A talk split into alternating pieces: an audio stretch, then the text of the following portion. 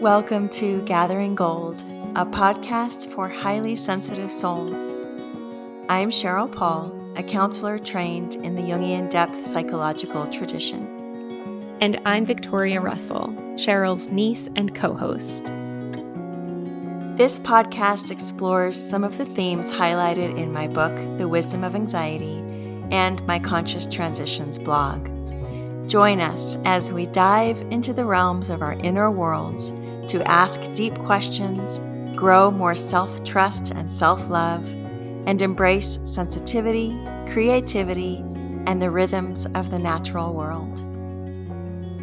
If you would like to connect with me, Victoria, and others in the Gathering Gold listener community, and support the podcast to help us continue our work, please consider joining our Patreon at patreon.com slash gatheringgold.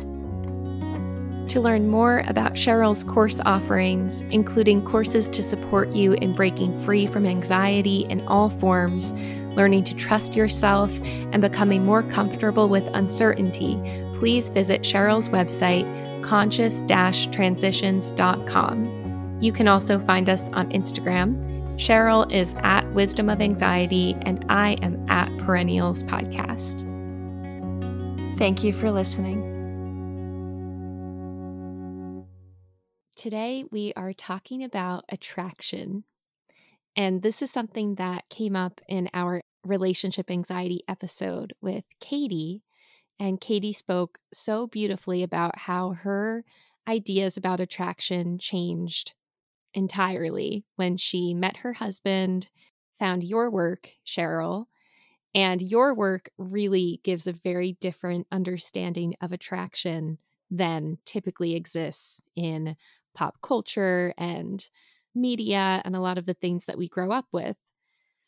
And I was thinking about what were some of the earliest representations I saw of attraction, like when mm. I was a mm. kid. Mm-hmm.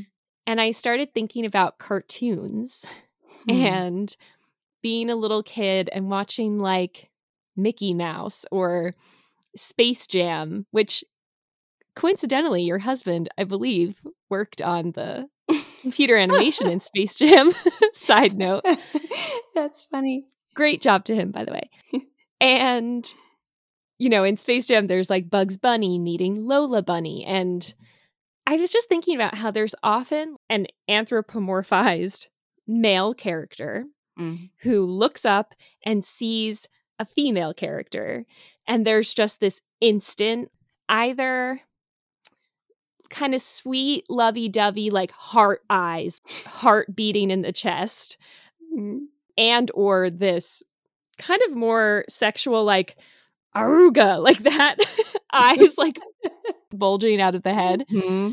And the female character is maybe one or the other, or some combination of sweet and dainty and flirty with like long eyelashes and a mm. twirly skirt or she's like voluptuous and sexy and mm.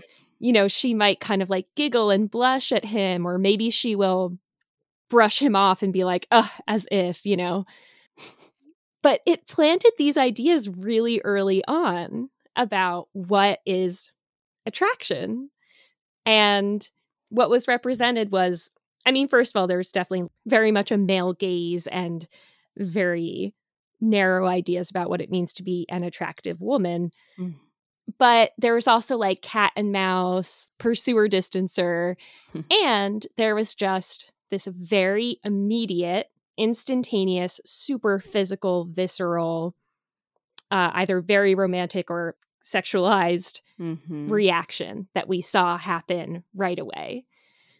So it got me thinking like it might sound funny because they're cartoons and they're not even human characters, but I don't think those messages and representations are all that far off from a lot of the like Hollywood representations that you talk about as being really seen as this is what attraction is in yes. our culture. Yes. I love that you're starting there, Victoria, because I wouldn't say it's not even far off. I would say that's exactly what yeah. the adult representation is. And the fact that those images are disseminated to children as young as, I don't know, one, six yeah. months old, two, however old we were when we started watching cartoons, that the imprint is so deep, such a deeply ingrained imprint of this is how it goes. This is what to expect. This is how you should look. This is the response that you should expect from somebody else or within yourself. And all of that is pretty darn sick to send somebody so young such a distorted message around love, sexuality, and attraction. It perfectly and tragically encapsulates so much of what is wrong in the messaging system, in the portrayal of relationships in our culture. So then we grow up. We think that's how it's supposed to look, be, and feel. We wonder what's wrong when it doesn't look and feel that way. What's wrong with me? What's wrong with my partner? Breeding ground for relationship anxiety. If you look up and suddenly your partner doesn't look as attractive as they did five minutes ago, or as you thought that they were supposed to look, or you never had those instantaneous feelings of attraction and in loveness. So that speaks all to the attraction piece, to what we call chemistry. Then there's this sort of very related conversation around feeling in love, infatuation, which, as we talked about in that episode with Katie, sometimes it's there and sometimes it's not. And one of the most damaging messages in the culture around love, sexuality, in loveness, infatuation, those feelings, attraction, is that we get the message that it's either there or it's not. And if it's not there, there's something wrong. Cut your losses, walk away, go find somebody with whom you have that kind of chemistry where it's instantaneous, where it's fireworks. And again, such a damaging message that is quite pervasive in the mainstream. When I talk about attraction on my blog, when I post something on YouTube or on Instagram, there's almost always somebody who says something snarky and, in my opinion, pretty ignorant. Like, well, if you think your partner's an ugly, whatever, you know, like something mm. insulting and so wrong. If that's what you think, then you should just walk away. And it's so crass. It misses the whole point. It's it's on such a tiny little superficial layer that people are now to be fair very very rare it's it's among the vast sea of people that i'm speaking to that's that's a lone voice. That's not the primary voice but i think that voice is representative of a vast much vaster sea of people that i'm speaking to who carry that belief and even the people i'm speaking to carry the belief but they're trying to find another belief system that is healthier that you know also not every culture in the world believes the way americans believe around attraction and around these words like chemistry so it's a very western way of seeing romantic love that not everyone in the world agrees with abides by teaches their young Right.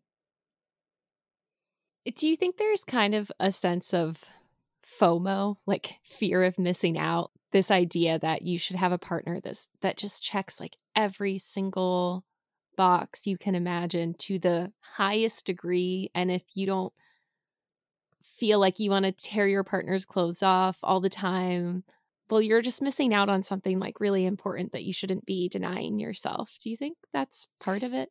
Absolutely, more now than ever in today's culture, where we are given the message that you should have it all. You should have everything that you want all the time in every way.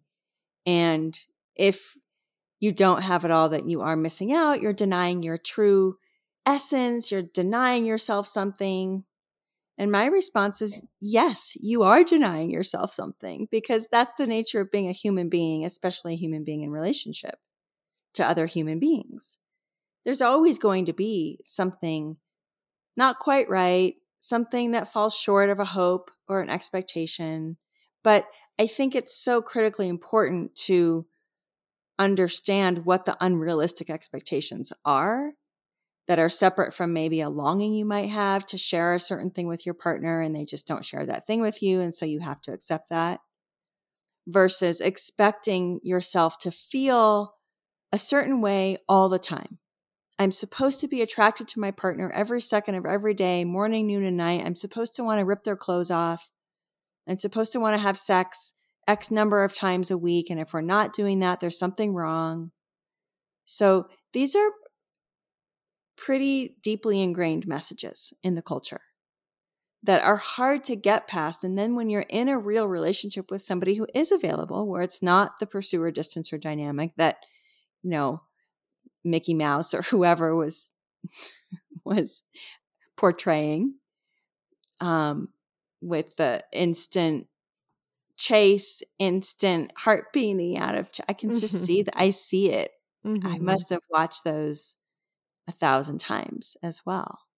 But if it's not that, if it's not the chase, and it's somebody who's available, the reality is so different, so very different from what we grow up seeing. So then, so there's the cartoons, and then there's the teen romances and the, the teen dramas, and then there's adult romantic comedies. And it's the same exact theme continued into adulthood. And then there's this other layer that I rarely see discussed around the topic of attraction which is how fear alters our perception. And that's what Katie was speaking to. And that's what I took a clip from Sarah's interview from the Break Free from Relationship Anxiety course. Um, and this is really the essence of my Open Your Heart course, which is that when you are able to identify how your fear shows up and take counter actions that can soften the fear, we transform. We shift from fear eyes to clear eyes. We literally see differently. We work through shoulds and expectations. We work through the walls that come up to try to protect ourselves from taking the risk of loving. And our partners look different. We actually see them as they are. And to me, that's the true definition of attraction.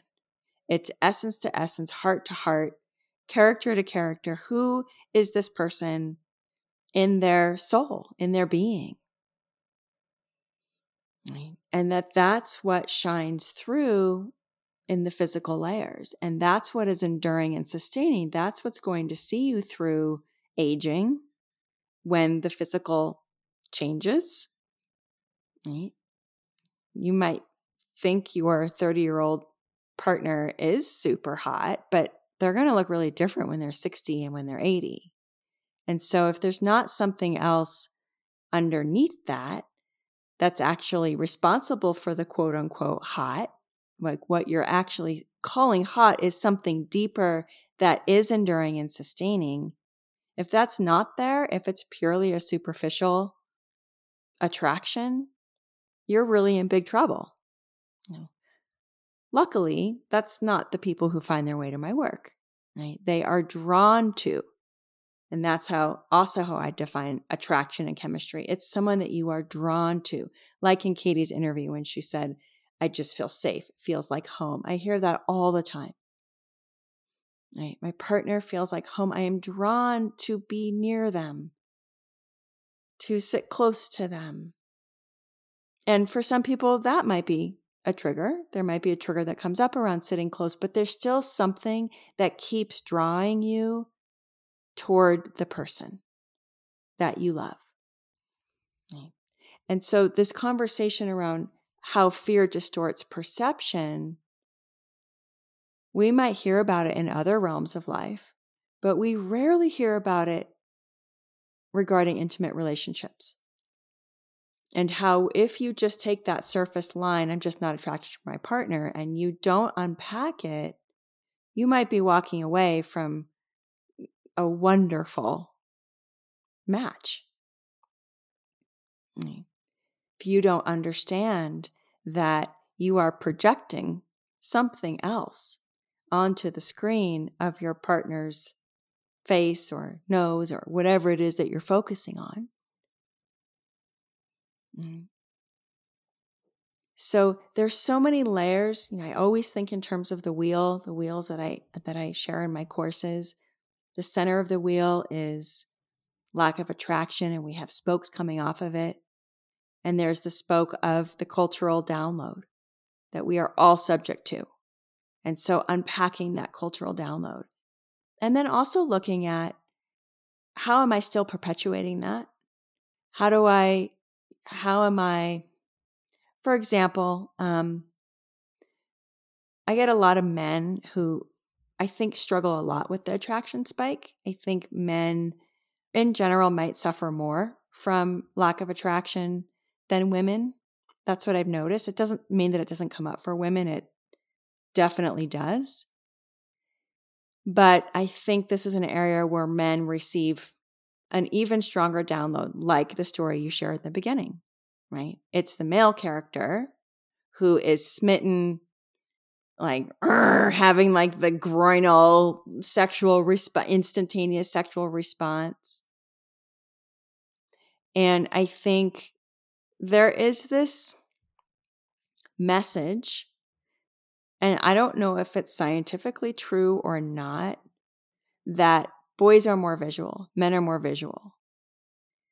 I kind of think that's something to do with the patriarchy. I don't know that that is like a biological truth, but it's something that I hear men kind of go to as a reason why they're so stuck on well, I'm just not attracted to my wife. And everything I've heard leads me to believe that that means my marriage is doomed because there has to be that.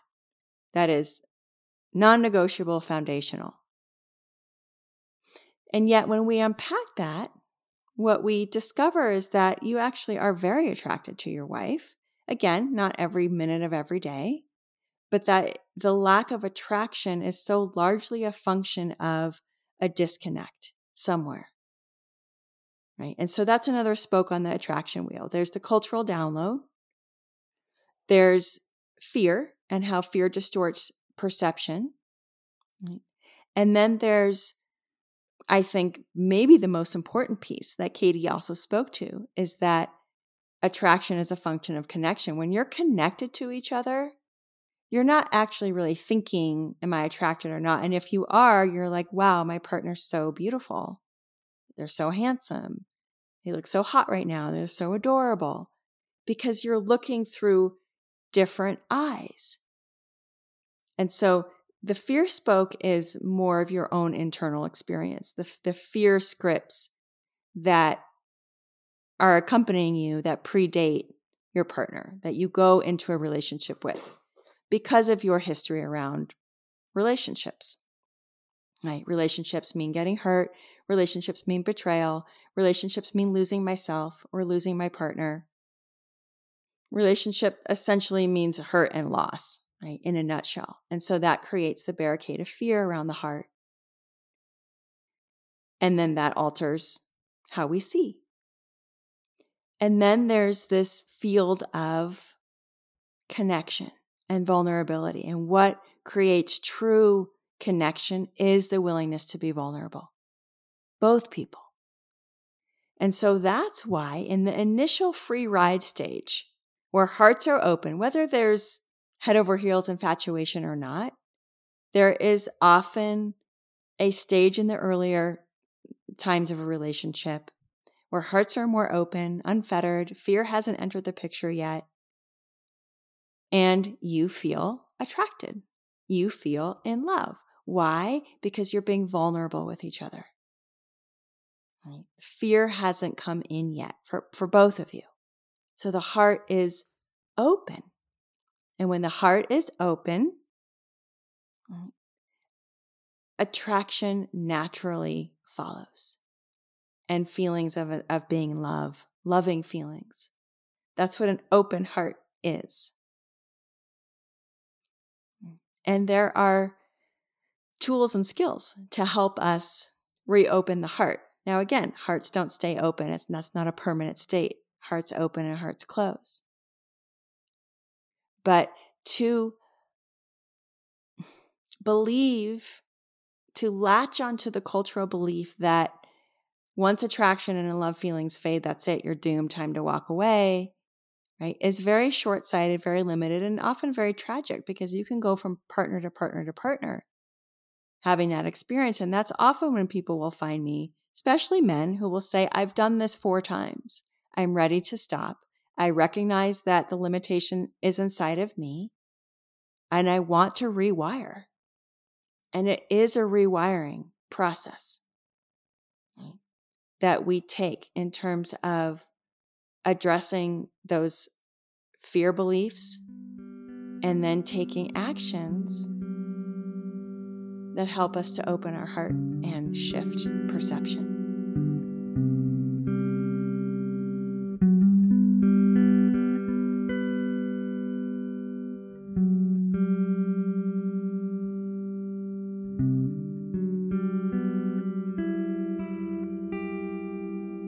So much there. Well, I just like talked incessantly and like a no, it's so good. I'm thinking about the fear mm. around mm. attraction and the fear yes. of like, is it not enough? You know, the fear of uh, maybe I'm not attracted enough or they're not attractive enough or so, along those lines. And then mm-hmm. I'm wondering, I'm wondering if that, you know, cartoonish version mm. also creates fear of attraction. So, like, do you find people come to you and say, I'm so freaked out because I haven't been feeling as attracted to my partner, but I I saw this guy at a coffee shop today and I, I felt attracted to him and, and they're mm-hmm. like terrified. Yes. It comes up all the time for people with so much guilt, like whispering, mm-hmm. this guy or this girl at the gym and um and also it's connected to often this idea of a type. Um, and that person is really my type. Right. And I, I just explode the whole idea of a type. I think yeah. that's absurd. I, I truly think it's absurd. I don't know where that came from. Um, but it's a hook for people, right? And so you're going along, you are struggling with your partner, maybe not feeling so attracted, really not feeling so drawn to them because there's some struggle internally or between you that's limiting connection. And then there's some new and novel person like, ooh, right? And because we do give it so much power, then anxious brain can hook onto that as if it means something when really it means absolutely nothing right? It means no more than like, ooh, what a cute cat. Like it's just, we're just noticing people. Right? We're just noticing this person who looks like that. And we like the way that that looks. And it's an appreciation of beauty or an appreciation of style or whatever it is. Now, there's a deeper piece there as well where people get very scared when um, let's say somebody shows up repeatedly in your dream life, or somebody from college or high school, or um, a trainer, your trainer at the gym, or even your therapist. And this, now we're in the realm of kind of a different conversation. Be interesting to do a different episode on it. I have a blog post on falling in love with other people. And from a Jungian perspective, what's actually happening there is a transference, is a projection, where there's some element of that person that you are longing to introject and grow inside of your own self. So that guy in high school that was super social and funny and outgoing and maybe those are qualities that you're hoping to grow inside of you. But again, it speaks to the conversation of how superficial we are as a culture that we take everything at face value. We mm-hmm. don't understand psychological depth and the unconscious and projection. And when people do understand that, it's incredibly comforting and relieving. And it's a whole different lens to look through, right? Because it, it takes the charge out of those momentary um, crushes or longings or whatever we, we want to call that experience that people have. And that there's a way to address it that not only is incredibly responsible, but is um, life affirming and growth producing. Right? That none of that actually means what you think it does. Mm. And so, mm. same with attraction in relationship. It doesn't mean what you think it does. It doesn't mean what the culture has brainwashed you from a very early age to think it is. That speaks so well to the stories that we make up mm-hmm. as soon as we, I mean, just all the time, but even in these specific scenarios of looking at our partner, having some sort of thought or reaction, and making up a story right away about, oh my God, we don't really love each other. We're not right for each other. Or, you know, looking at your coworker and having a thought or feeling and going like, wow, I didn't realize they were my soulmate, but I guess they're my soulmate. and it's it's based on these stories that we make up, right? Yes. Yes. And I, uh, to me, like, I don't know, a couple of years ago, something really shifted in my perspective where I was just like, I, I mean, I think what you're saying about projection is fascinating and really helpful. And I also had this moment of being like, wow, I appreciate human beings. like mm-hmm. when I mm-hmm. look if I if I find someone attractive, um, for one thing, I think it often has more to do with how people are than we even realize. Well, at least for me, like maybe there's an element of their physical appearance, but there might it might also be their confidence or their kindness or their yes. humor or their skill.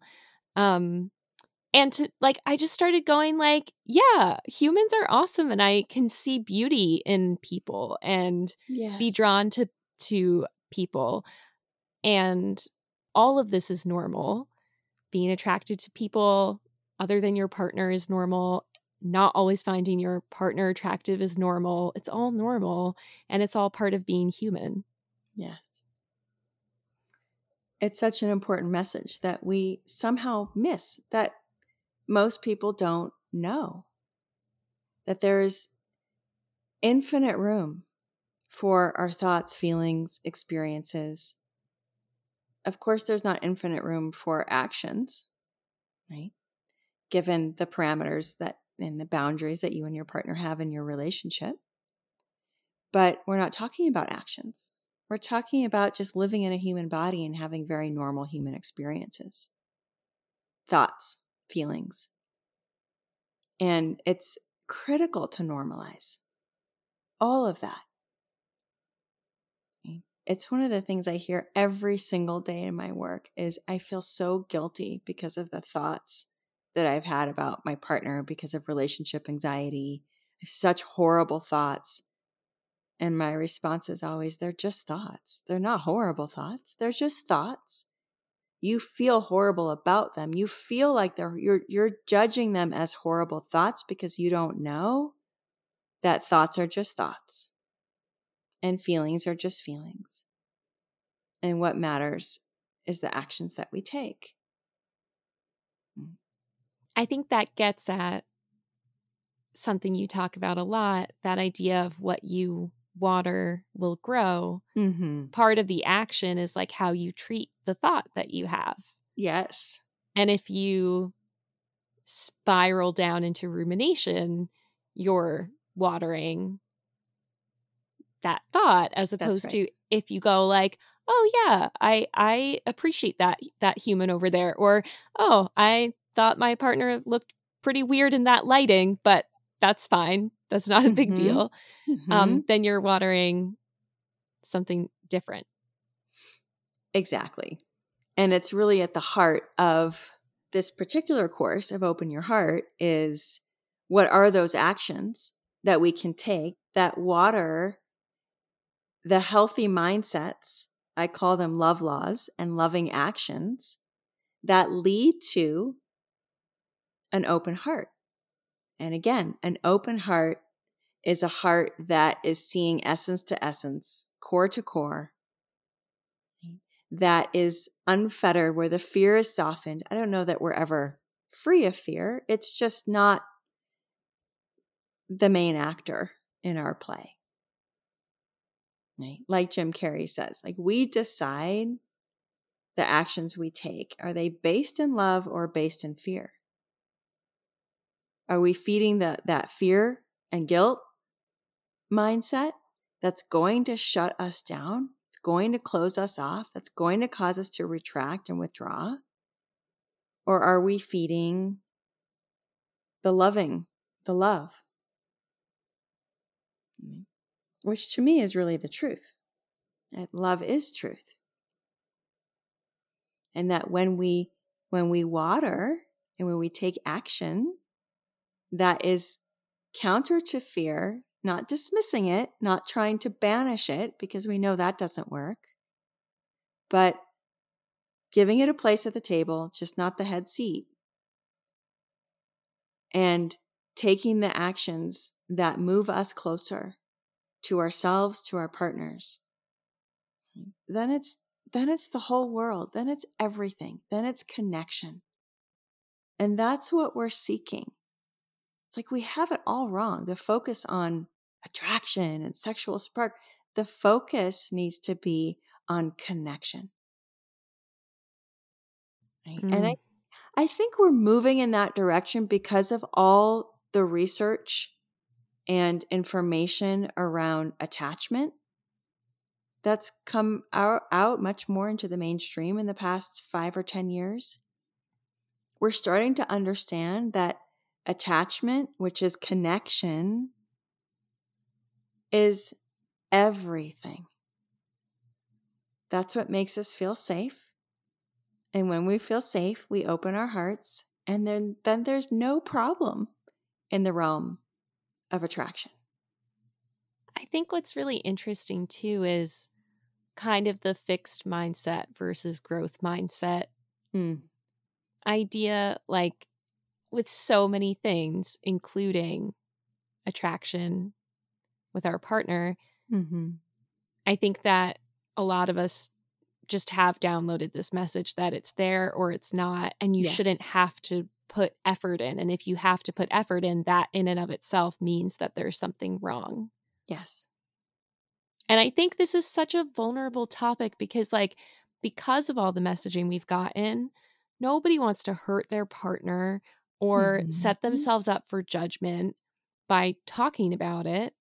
And so it just festers inside of people, right? Yes. And I think that's why your work, a course like Open Your Heart or break free from relationship anxiety like i think they're so powerful for people because suddenly like i can talk about this and yes. people aren't someone's not going to instantly tell me that there's something super wrong with me or my partner or our relationship and that actually it's okay and even necessary to make choices about actions so that I can tend to my connection with my partner. We can tend to our connection together. So, yes. I'm curious do you have some favorite loving actions that you talk about in the Open Your Heart course that help people to strengthen connection with their partner?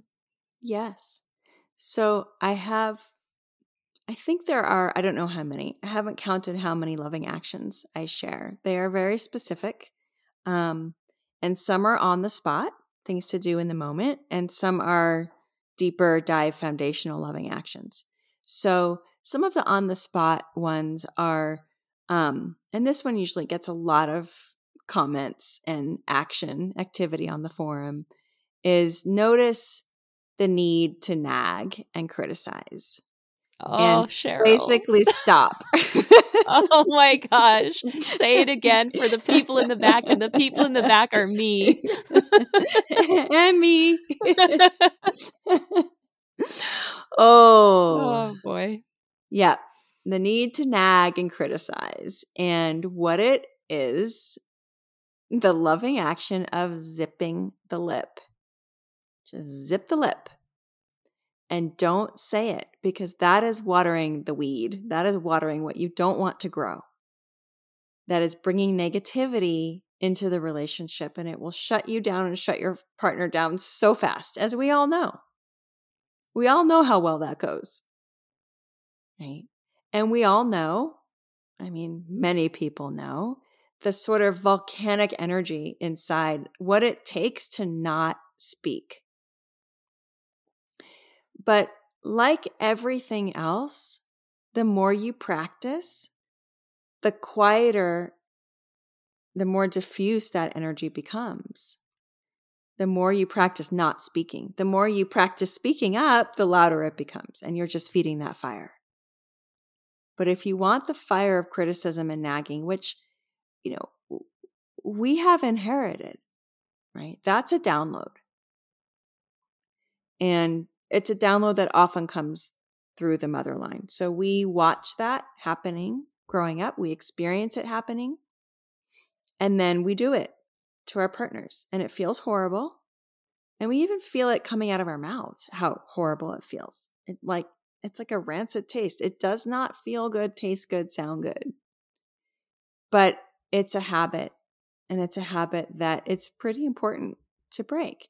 It's like the Gottman five to one ratio right? Five loving statements, compliments, actions to your partner to one negative. That's about how much we're allowed to nurture a a friendly garden, right? A happy garden of a committed relationship. So, you know, I say that also with a lot of compassion and self compassion and compassion for anybody struggling with that particular issue. I think sometimes we can hear a number like that and it can activate, uh oh, you know, I say way more negatives than, you know, positives or whatever it is, but it's something to look at. It actually has a very powerful response when we start to zip the lip.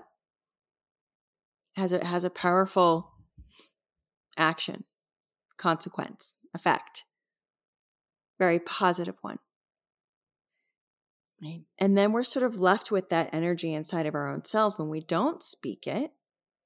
And look, I'm still working on this one, you know, 20 plus years in. So I still watch how that how that comes in.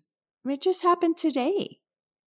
You know, Dave came home with the wrong package of bagels. I, sh- you know, I could have so easily just not said something, but what did I say? That's the wrong package of bagels. you know, and in that particular email and open your heart, I tell a story about about Dave and how he's doing all these amazing things and like I focus on the one part of all the amazingness. And it was the same today. He goes shopping, grocery shopping, he gets everything on our list. He comes home, there's all these greens and vegetables and beautiful and like look how much he's like grown in terms of um, health consciousness. Like, I'm so proud of him. And what do I say? You got the wrong kind of bagels. like, oh. Sometimes uh, I will zip my lip and then, like, six hours later, you know, it flies something out. else happens. And I'm like, well, earlier I could have said this and I didn't. and then I'm like, oops oh, I know. It's hard. That's the worst, actually. It's hard. it's hard. So that's one example of a loving action um, on the spot that I think is very relatable and also very doable. It doesn't mean it's easy, but we can do it. And the more we do it, the easier it becomes. Is there some level of projection within that? Of like, is there a correlation, do you think, between level of self criticism and level of criticizing your partner? I would say yes.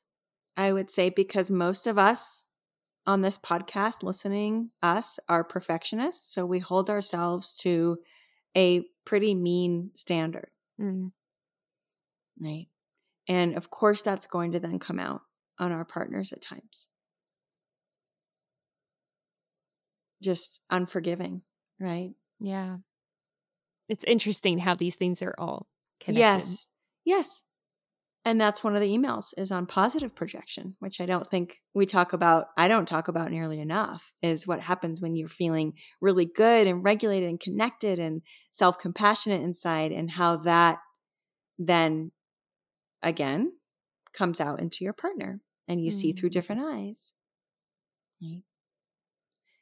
So, another loving action um, that's coming to mind, title of one of the emails is name your fear walls, but don't act on them.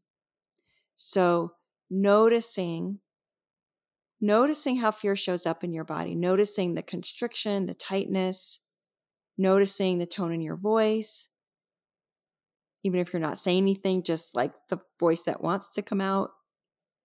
Um, noticing all the ways that fear shows up. And I give all kinds of examples of how fear shows up in relationships.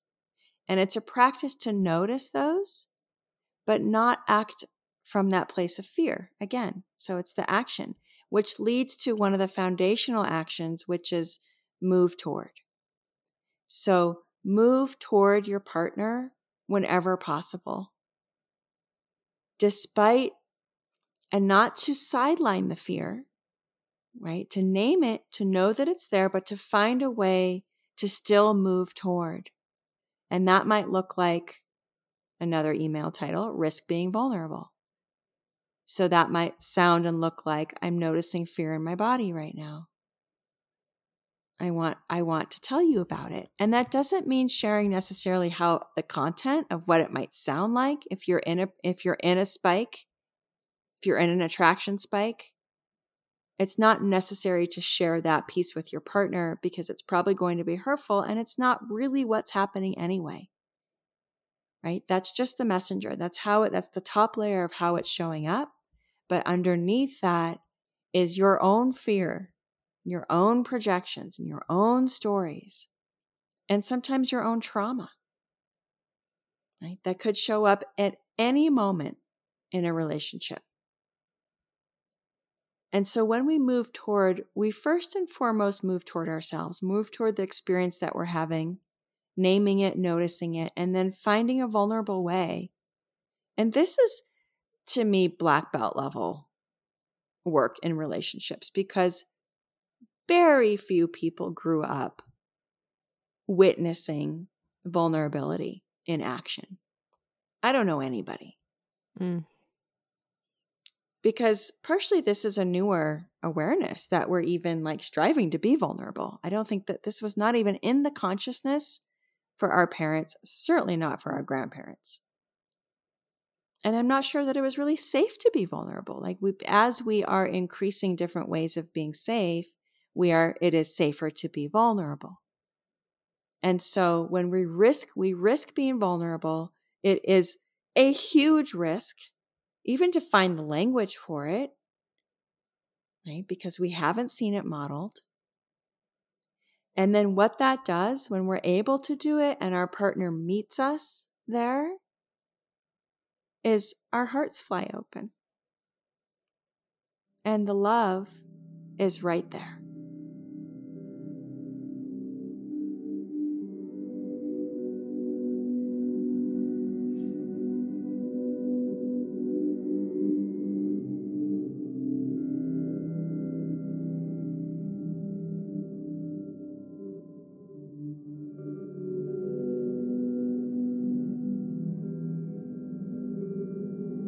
Love that language of hearts opening and the way that you said earlier in the conversation your heart isn't going to be open all the time. Mm-mm. And that grace for the ebbs and flows. Also, yes. the, this idea that attraction is not static. It's mm-hmm. not like mm-hmm. you unlock something and that's it. You're just in a constant state of attraction bliss. um yes. But that you can you can grow connection mm-hmm. and you can access it probably more often and deeper than you might have thought was possible or than you would if if you if you didn't turn t- to loving actions. Yes. And I'm so glad you're saying it that way and saying it here because that is the goal of long term relationships, marriage. It's actually to become more in love and more attracted. I am more in love and more attracted to my husband than I have ever been. And I fully plan on continuing that until we are 107. my kids always laugh at me when I talk about being in my hundreds, but I fully intend to, to, live that long. That is my intention. With my husband mm-hmm. by my side. He's six years older, so he'll be what 113. Like that's cool. like But to me, that is but the reason we are more in love and more attracted is because we do the work. Yes, it is work. It's not always work, but, and by work, I mean we've been devoted and committed to keep showing up for each other and, and for ourselves to sift through our fears and traumas and our wounds and find better ways of meeting them and meeting them together, holding them together. And I'm thinking like some of it is fun too, right? It's like, oh, we haven't done something new together in a while. Like, let's go do something new together. Um, or or things like that. Yes. But I think if there is junk in the way, doing something new together yeah is not going to solve it i'm picturing like angrily skateboarding together like well maybe this will do it. I'm still mad about that thing that happened eight years ago. Um yeah but, i get but, what you're saying. but yes and you know one of the things i always say to my clients who are struggling who have young children is when is the last time you were out of the house without your kids? Yeah. So that's more of an on the spot, you know, practical action that we can take because it's so easy to lose each other in the busyness and chaos of family life. So, no matter what was going on with Dave and I, even if there was stuff underneath the surface, as soon as we left the house and would like go out to dinner, we were just, we were right there, right? all the love, all the remembering. Oh my gosh, I like you so much. Right. It was always right there. And it just, yes, it just actually took leaving, physically leaving the house without our children. So those pieces of advice, those very practical actions are, are important. And sadly, you see those couples who are out to dinner and don't have a lot to say to each other. Mm. And to me, that's because there's stuff in the way. Yeah. Right? It's not that they've stopped loving each other. And that's where the culture goes. We just fell out of love. Like, oh, BS. right? I do not buy that for one second. We just fell out of love. Like love is something you fall into like a puddle and then you just fall out? No. No. It's not that way. We make choices along the way. And when fear comes in, as it always will, and depending on degrees of trauma and attachment wounds and all of that, will be the degree to which your heart shuts down and the degree to which fear comes in. But there will be roadblocks for every couple. And then we make a choice. Right? How do we approach this? Are we approaching this together? Are we willing to go to therapy individually and together? Is that an option for us? Is there a willingness to do that? Right? Are we willing to, you know, take a course like that? I have pe- couples, it, this is the course more than any other course that I offer that couples often take together. And I love mm. that. I love that. And FYI, I don't charge two twice. Like I'm like, yes, you share this and you have this shared experience. Right?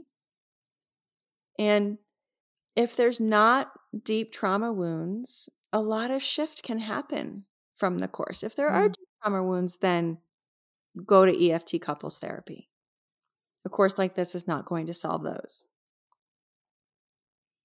That's beautiful. And even just being willing to talk about this together, let alone take the course together, I think is a step ahead. A, lot of people, I think, would be afraid to talk about this stuff together and to learn mm-hmm. this type of mm-hmm. information together.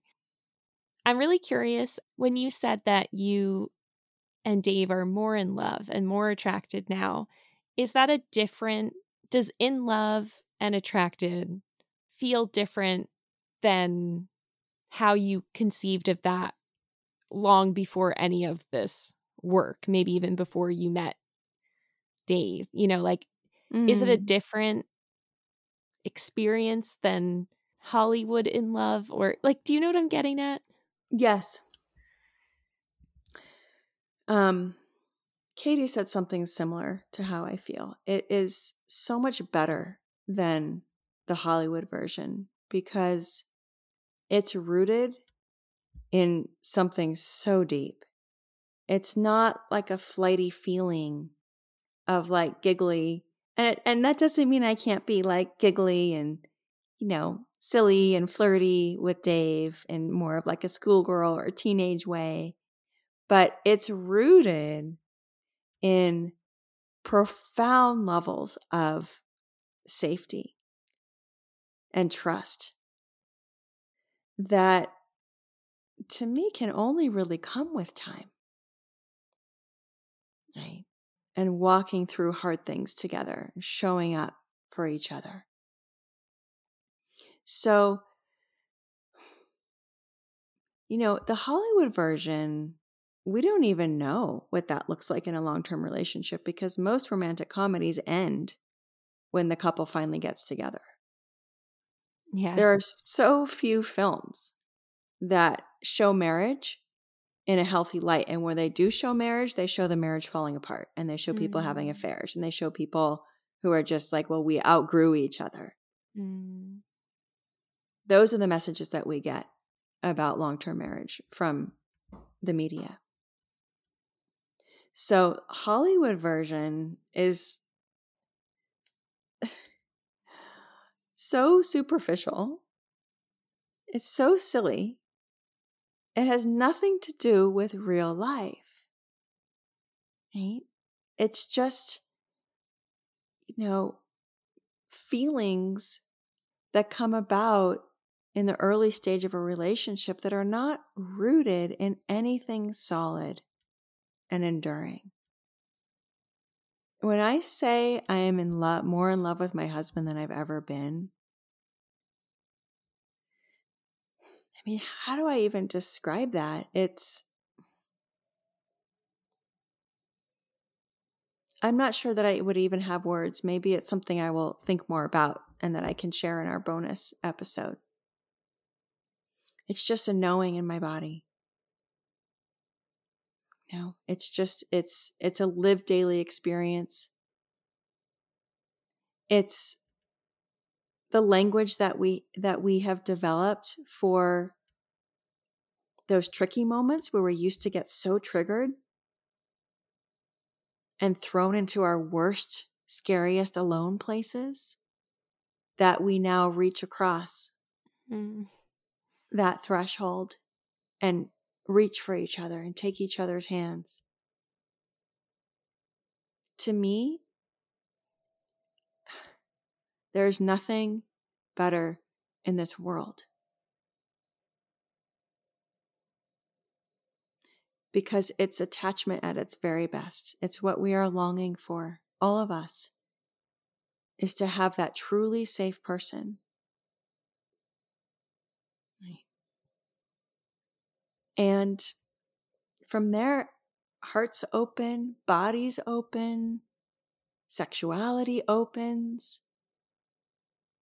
It's rooted in connection, safety, and attachment. And these are things that not only we can grow over time, but we must. It can only happen over time. Mm. Oh man. That was so beautiful. That brought tears to my eyes. Oh. it is so beautiful. It's the most beautiful thing. You know? And it's so very possible for couples. Way more possible than we think it is.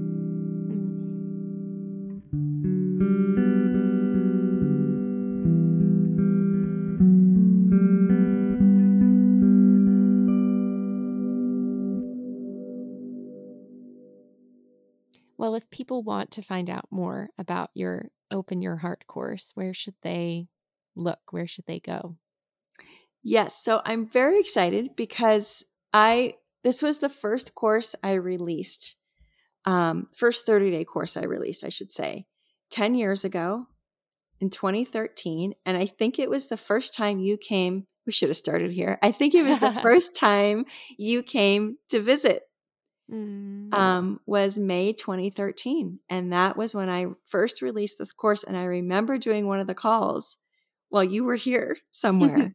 um, so it's just amazing that that was 10 years ago. It's amazing that we do this podcast together now when we were like strangers, you know. Um, like just like dipping our toes into the waters of our relationship. Um, so I am, and I haven't run it live for two years. So I'm very excited because I have gone back and reread all the emails. I'm excited that it has not only withstood the test of time, but that um, so much of science that's come out around attachment and neurobiology supports what I was sharing, what I am sharing.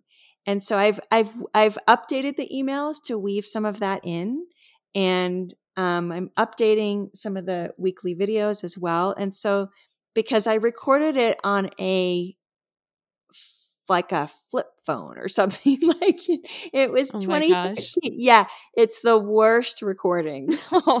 They're such bad quality. Um and that's part of the reason why i wasn't running it live because honestly i just felt like embarrassed that the quality of the videos were so bad. And so because i have more energy now i I'm going back in, re recording those videos, adding new information. Um, it's on my website under courses, Open Your Heart. And the next live round, I think, starts March 25th. Um, I'm also running it at a discounted rate in honor of the 10 year anniversary. So it's $50 less than it normally is. Um, and I'm just super jazzed. I'm really excited about it. So on my website under courses, Open Your Heart, Great. You'll see it there. You'll see the new video there. Just got uploaded. Yep. Yay. Ready to go. Yay! Very exciting. Thank you, Sheryl. Thank you, Victoria.